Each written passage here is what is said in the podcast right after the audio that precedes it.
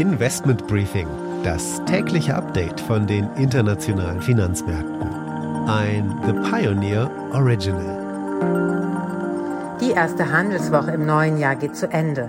Nach zuerst positiver Stimmung rücken auch wieder die Risiken in den Blick. Hohe Inflationszahlen, eine schnellere Kehrtwende der US-Notenbank hin zu höheren Zinsen, geopolitische Risiken, der Ausverkauf bei Tech-Werten und China, das weiter hart reguliert. Das Jahr droht spannend zu werden. Damit erstmal einen guten Morgen aus Frankfurt. Schön, dass Sie wieder mit dabei sind. Mein Name ist Annette Weißbach. Im Mittelpunkt heute ein weiteres ausführliches Gespräch. Wir schauen heute auf die Situation um Russland und natürlich die Ukraine. Heute findet anlässlich der Eskalationen dort ein virtuelles Treffen der NATO-Außenminister statt.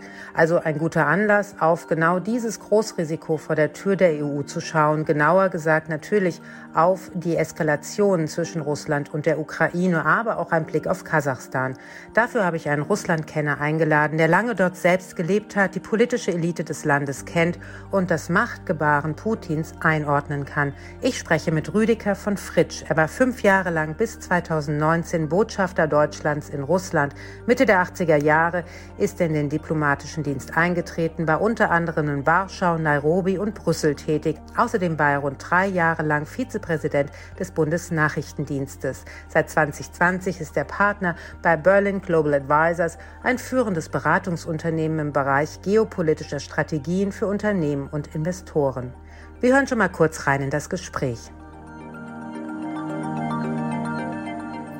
Ich fürchte, die Situation ist schon recht ernst aus einer Reihe von Gründen. Zum einen können wir nicht ausschließen, dass die russische politische Führung am Ende einen Vorwand konstruieren wird, um tatsächlich militärisch gegen die Ukraine vorzugehen.